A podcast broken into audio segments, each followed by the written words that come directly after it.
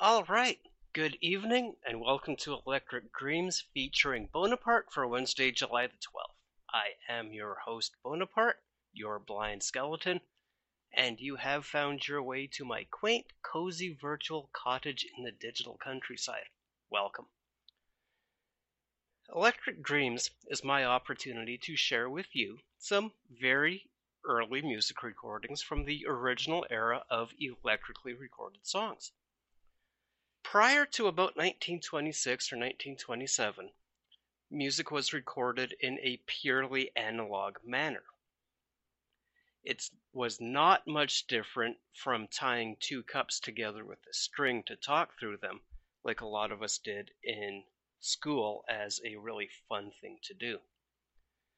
In about the mid-1920s, sound engineers at both Columbia and Victor discovered how to harness the power of the vacuum tube to electrically amplify volume through a microphone. This opened up a world of new possibilities for recording sounds and music. It made recording not only easier, but it gave the final recording a much wider range and better sound all around. This show is intended to share songs from this early era of electric recording from about 1927 to 1937, when further improvements in both recording, storage materials, and playback were introduced. So sit back, relax, close your eyes, and let yourself be transported back in time with me to the first half of last century. We're going to start with a song from a fellow named Guy Lombardo. Guy Lombardo was born on June 19, 1902. He was a prominent Canadian-American band leader, musician, and conductor who really did become synonymous with the glitz and glamour of the big band era. Lombardo and his orchestra, known as the Royal Canadians, were renowned for their captivating performances and were often referred to as the sweetest music this side of heaven. Lombardo's unique musical style really did a very good job of blending traditional pop at the time, jazz and dance music, and his smooth arrangements really did appeal to a wide audience. One of his greatest achievements was his annual New Year's Eve broadcasts, which began in 1929 and became a beloved tradition for millions of people worldwide. The broadcasts featured Lombardo and his orchestra playing their signature song, Auld Lang Syne, as the clock struck midnight, marking the transition into the new year. He had a very warm and inviting personality, and combined with this enchanting music, really did make those broadcasts a staple in households across America and Canada and beyond.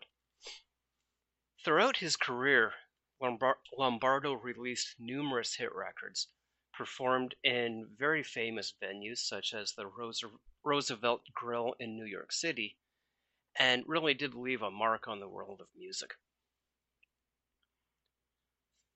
One of his more popular songs of the 1930s was Under the Moon. It was a romantic ballad, of course performed by Lombardo and his Canadians. The song was written by Benny Davis and Joe Burke, and featured the vocals of Carmen Lombardo, Guy's brother. The lyrics expressed the longings of a lover who waits for his sweetheart under the moonlight, hoping to see her again. The melody was catchy and soothing, with a gentle swing rhythm that made it easy to dance to. It was a hit for Lombardo, and it became one of the songs that made him a household name, and really a favorite of radio listeners and ballroom dancers.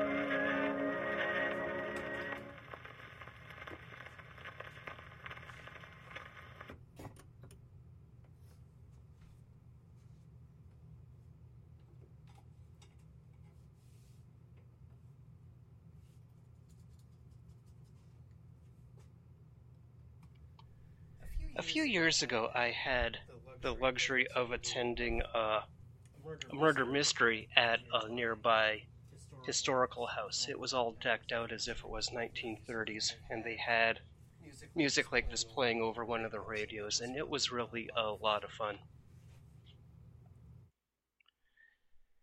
And listening to this music always brings me back to that time, and I can really picture myself in that type of garb, wearing the clothes, eating the food, and really having a good time. I think I was born in the wrong time. So we're going to move on to something a little bit different, not quite so swingy. And we're going to listen to a song from Leopold Stokowski and the Philadelphia Orchestra. Now, Leopold Stokowski was, of course, the conductor of the Philadelphia Orchestra in the early 20th century. In fact, he was the director from 1912 to 1938, so he really did cover a few eras of music with them. Stokowski was very good at what he did. He ended up transforming the ensemble into a powerhouse of innovation and virtuosity. The Philadelphia Orchestra turned from really a local orchestra into something that was much larger than they could have imagined even 10 years before then. His time with the orchestra was marked by a series of groundbreaking achievements and artistic collaborations. They were known for their innovative programming at the time. They incorporated contemporary works alongside the classical repertoire that orchestras played at the time and still. Stokowski's commitment to presenting new and challenging music led to the American premieres of numerous compositions, including works by Stravinsky, Rachmaninoff, and Mahler. He was also a champion of American composers. He commissioned and conducted premieres of works by Samuel Barber, Aaron Copland, and a number of others. Stokowski really had a good ability to interpret music, and he had an emphasis on tonal beauty and expressive playing. His leadership brought the Philadelphia Orchestra international acclaim, and his meticulous attention to detail and his dynamic conducting style really created a unique synergy between the conductor and the musicians, and it resulted in performances that were electrifying and emotionally charged. When you have a very good working relationship with your musicians and your band, you're really able to take one or two or three steps above and beyond, and they were able to do that. Of course, Stokowski was also a pioneer in recording, leading the orchestra to produce a series of really iconic recordings that became benchmarks of the classical music repertoire. Even in the late 10s, when music recording was still in its infancy with just the very basics, He and the Philadelphia Orchestra were able to put together some magnificent recordings that even today still sound absolutely fantastic. Now, beyond his artistic contributions, Stokowski had a very charismatic persona, a flair for showmanship, and it made him beloved. People loved to watch the orchestra and watch him. He was known for his very flamboyant appearance. He'd often wear flowing capes and vests during performances. And his stage presence and ability to connect not just with his musicians, but with the audiences really helped popularize classical music and bring it to a wider audience. A lot of us of my age and even younger, whether they're aware of it or not, have likely heard a number of his performances and recordings with the orchestra through Looney Tunes, which used a lot of the Philadelphia Orchestra recordings under Stokowski in their cartoons. Now, what we're going to listen to from the Philadelphia Orchestra under Stokowski is Toccata and Fugue, which specifically refers to Johann Sebastian Bach's composition Toccata and Fugue in D minor. It's a very renowned piece of classical music that a lot of people have heard, whether they're aware of the name or not. It was composed during the Baroque period. The composition showcases Bach's mastery of very intricate counterpoint and his ability to create very complex musical structures. It's considered one of his most famous works, and it really has become synonymous with the grandeur and mystique of the organ, of all things. And I'm sure when you hear it, you'll immediately recognize it. The composition is divided into two sections, the toccata and the fugue. The toccata is characterized by fast and virtuosic passages, and it serves as an elaborate and improvisatory introduction. It features rapid scale runs, dramatic chords, and cascading arpeggios, all of which display the brilliance of the performer. The toccata section builds up anticipation and sets the stage for the fugue. The fugue, on the other hand, is highly structured and contrapuntal from where different melodic lines, known as voices, interweave and imitate each other. This is really where the Baroque comes into view.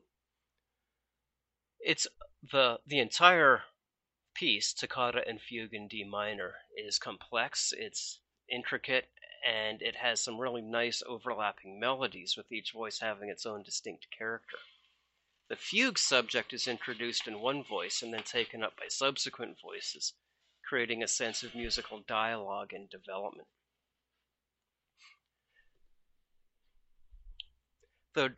Sorry, my cat just walked into the room. The dramatic and mysterious nature of Toccata and Fugue in D minor has made it a popular choice for various adaptations and performances. The version that we're listening to is, of course, by Stokowski and the Philadelphia Orchestra. This particular version, has a lot of richness and precision to it. Stokowski would not allow anything less than that to be recorded under his tenure. The recording itself is notable for Stokowski's very innovative approach to orchestration, where he sought to enhance the organ's presence through the orchestra. Now, the version that we're listening to is, of course, a 78 RPM recording on shellac from the 1920s. Now, at the time, 78 RPM records were limited by their groove size and their, obviously, speed of playing. So a 12-inch shellac record, a 12-inch 78 RPM record, was limited to about 4.5 minutes of music per side. This version of Toccata and Fugue is much longer than that. So it's recorded on both sides of the record. So we will have Toccata and Fugue Part 1, and then we'll enjoy Part 2.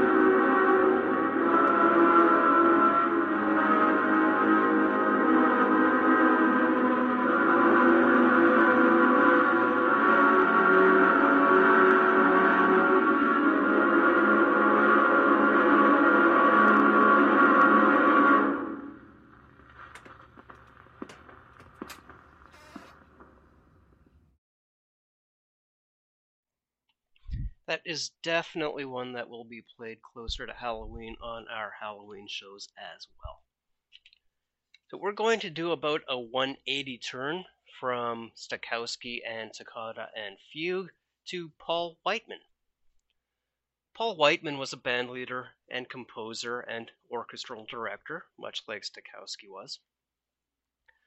He was born in 1890 and also played a pivotal role in the popularization of music, but as opposed to classical music, he really helped popularize jazz and the big band sound. Paul Whiteman was in fact known as the King of Jazz during the 1920s due to his very successful band and innovative dance orchestras at the time. He was able to bridge the gap between jazz and symphonic music, infusing popular tunes with elements of classical arrangements and orchestrations. He had an ensemble of very, very talented musicians. They presented very polished performances, very elaborate orchestrations, and they did have a diverse repertoire. It included jazz, popular songs, and they did have some symphonic compositions as well, but nothing quite like we have just heard. His live performances showcased a blend of musical genres, which audiences really, really did enjoy. And it was his approach which began to set the stage for the big band era of the late 20s and 30s. The song that we've got coming up for you is Washboard Blues. It's a notable jazz song that was recorded by Paul Whiteman and his orchestra in 1927. It was written by Hoagy Carmichael and Fred B. Callahan. They were both writers that were very popular in the Tin Pan Alley era as well. Wrote a number of songs that ended up in the Great American Songbook.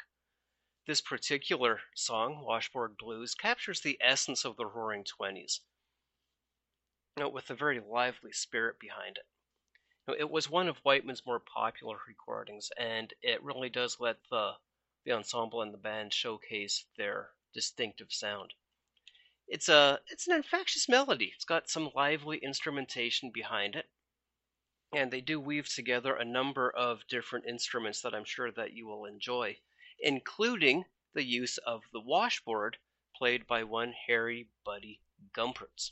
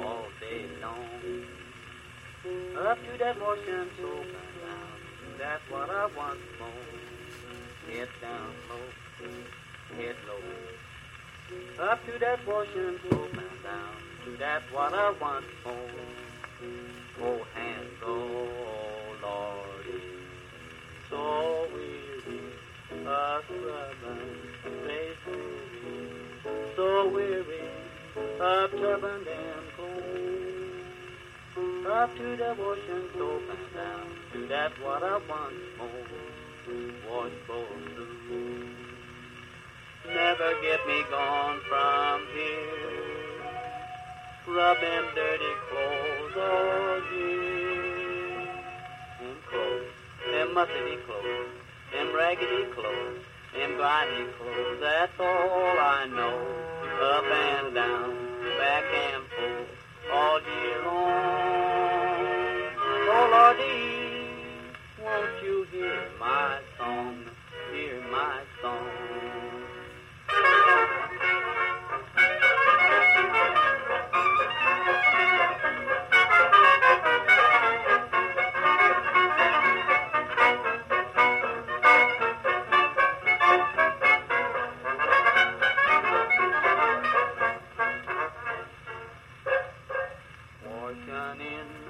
Shanty on the shore, the river swinging on by the door. Hear that river lowly calling, I could hear the nights are falling. Hear that river lowly moaning, moaning low. I sworn to that river going down, to that river someday. Hurry, hurry day, hurry day, hurry. I go to that river going down, to that river someday. Throw myself, my poor self away. Oh Lord, must I keep scrubbing, must I keep tubbing, must I keep scrubbing, must I keep tubbing, them old dirty boys. But I'm going to that river going down, to that river someday. Every day, every day, every day,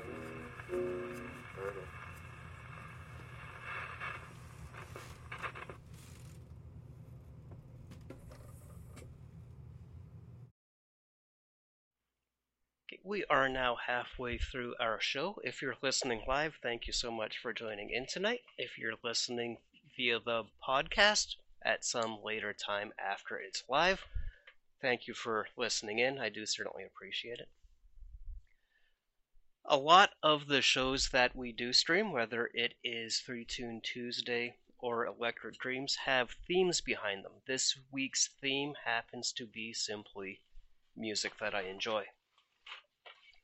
There's no rhyme nor reason to it other than songs that I happen to enjoy. There is the theme for the week. So I would like to take this opportunity, as I move some records around and make some changes, to remind you all that we do have a very interactive website. blindskeleton.1 has a number of things. It has a database, a searchable database of all of the Blind Skeleton records. All of the songs that we play on these shows do come from our library. We do not play any re-recorded songs or pre-recorded songs, except in a few exceptional circumstances, with those being those records that we have that are incredibly old and incredibly fragile. We will have recorded them once and then put them aside for safekeeping. For the most part, however, all the songs we play come from the collection. We play them live, and you hear them about as I hear them. We do have the database. It is searchable. I do encourage all of you to go browse it. If you find a song that you like, send in a request. I will play it when the appropriate show arrives, and I will certainly give you credit for it. And that brings us to the next part of the mid-show advertisement. We do have our sister brand, which helps us keep paying the bills, and that is Skeleton Brew Coffee. Findable at skeletonbrew.coffee. Should you find a song that you like, send in a request and we play it. We'll ship you back a coupon for 10% off in thanks. Beyond that, we do have some active social media, all on the website. Please do hunt us down, like us, share us, yada, yada, yada. You know how it all goes. Spread the good Blind Skeleton word. Moving on. Up next, we have the Darktown Strutter's Ball, recorded by Ted Lewis.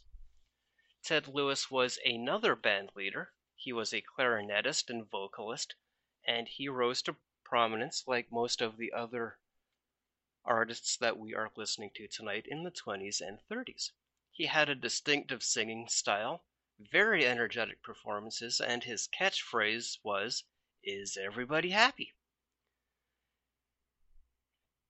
He formed his band, the aptly named Ted Lewis Orchestra, in the early 1910s, and they gained popularity through heavy live performances. A lot of these bands played constantly. That was how they became well known. They ultimately ended up recording. Ted Lewis did a lot of recording for the Columbia label, which is what this next song is recorded on. The orchestra's style blended elements of jazz and ragtime and even vaudeville, and it ended up appealing to a wide audience in such a way. Ted Lewis himself was quite a clarinet virtuoso, and he had a very charismatic persona, and he became the face of the band in addition to the name of the band, and he was very well loved in the industry. A lot of their songs, like a lot of good jazz songs, featured a lot of instrumental solos. They had a spirited ensemble. The playing was very infectious, and it made people get up and dance. Additionally, the orchestra frequently He often sang. He had a very distinctive gravelly voice, and it kind of became his trademark, along with his question, "Is everyone happy?" Hits like "Me and My Shadow," "Tiger Rag," and "When My Baby Smiles at Me" propelled the band to national fame. Beyond their musical talent, however, the orchestra was known for very extravagant stage shows. It was a visual spectacle. Lewis had a top hat, which kind of became his trademark. He carried a cane, walked around with a cane on stage, and had a very lively personality. Now, the song itself, The Darktown Strutter's Ball, is a jazz composition. It was written by Shelton Brooks in 1917, and it was popularized primarily by Ted Lewis during the 1920s, although it was recorded and performed by a number of other bands of the day, including the original Dixieland Jazz Band, who recorded it acoustically prior to the 1920s, as well as Red Nichols and his Five Pennies, which is another one of the best band names of the era. The song, The Darktown Strutter's Ball, is characterized by a catchy melody, lively tempo, good rhythm, very reminiscent of jazz at the time. So here is Ted Lewis doing The Darktown Strutter's Ball.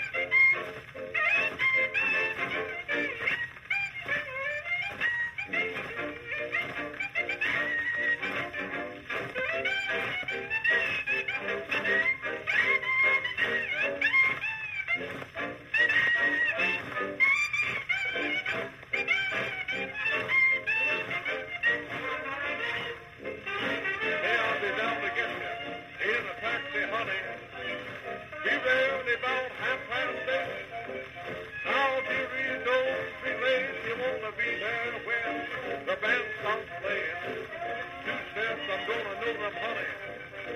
Yes, I'm gonna have them all, gonna wear all those I'm on to you. When they play the Jelly Roll Blues, tomorrow night down on the Darktown Strutter's Ball.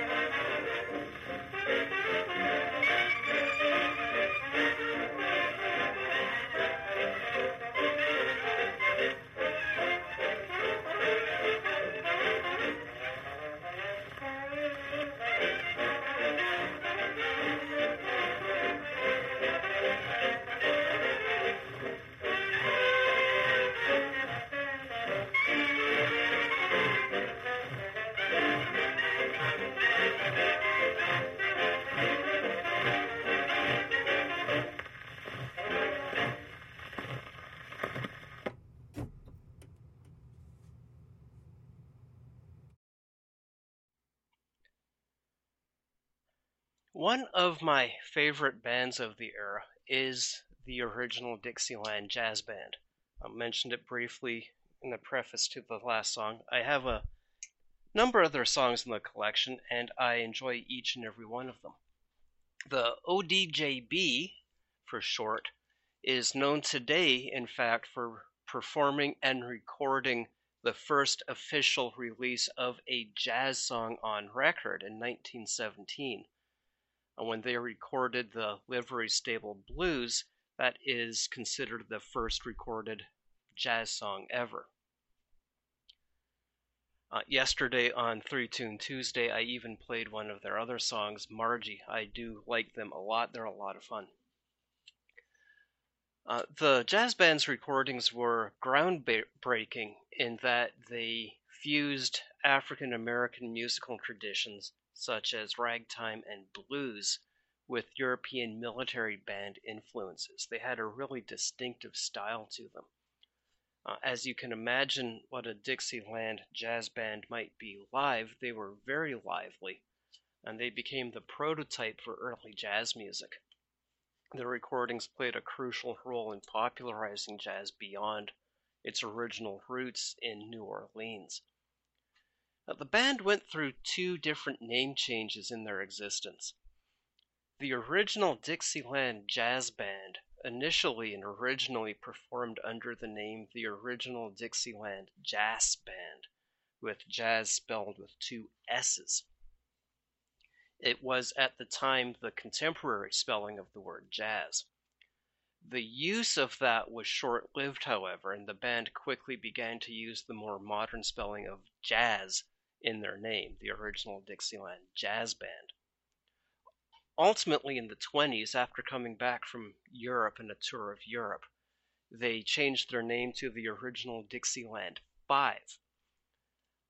Jazz music was gaining popularity and recognition, and several other bands began to use the term jazz in their names as well. So the Dixieland group wanted to differentiate themselves and protect their brand, so they changed their name to the Original Dixieland Five. The song that we have is Barnyard Blues. It's a novelty tune with a Dixieland swing beat to it.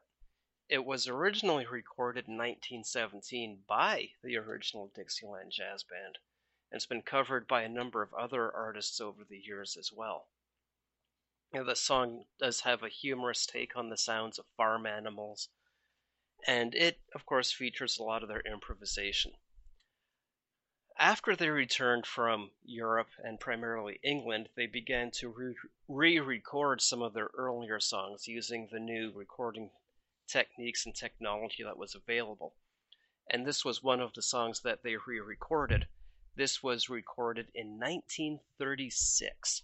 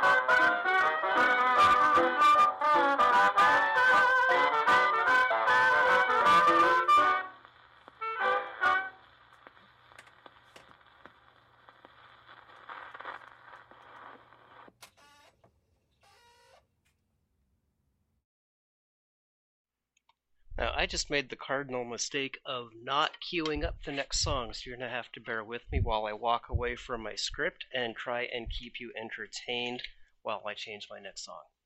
What we have coming up next is a song from the Victor Symphony Orchestra. The Victor Symphony Orchestra was a house band that was run by the Victor Talking Machine Company, but they were much more than that. The organization really did a very good job of hunting down some of the best musicians of the era to record a number of songs for them. And not only did they record, they did in fact also tour and were very quite popular at the time. There was the Victor Symphony Orchestra, there was the Victor Light Opera, and there were a couple of others that all really did a very good job at what they did. The song that we have recorded here is Liebestrom. It was composed by the Hungarian composer Franz Liszt. It was originally officially entitled Liebestrom Nocturno No. 3, and it was a set of 3 nocturnes written between 1840 and 1850 by Liszt. Liebestrom is known for its very enchanting melody and expressive qualities. And now that I've got the song all lined up, we are going to get it played.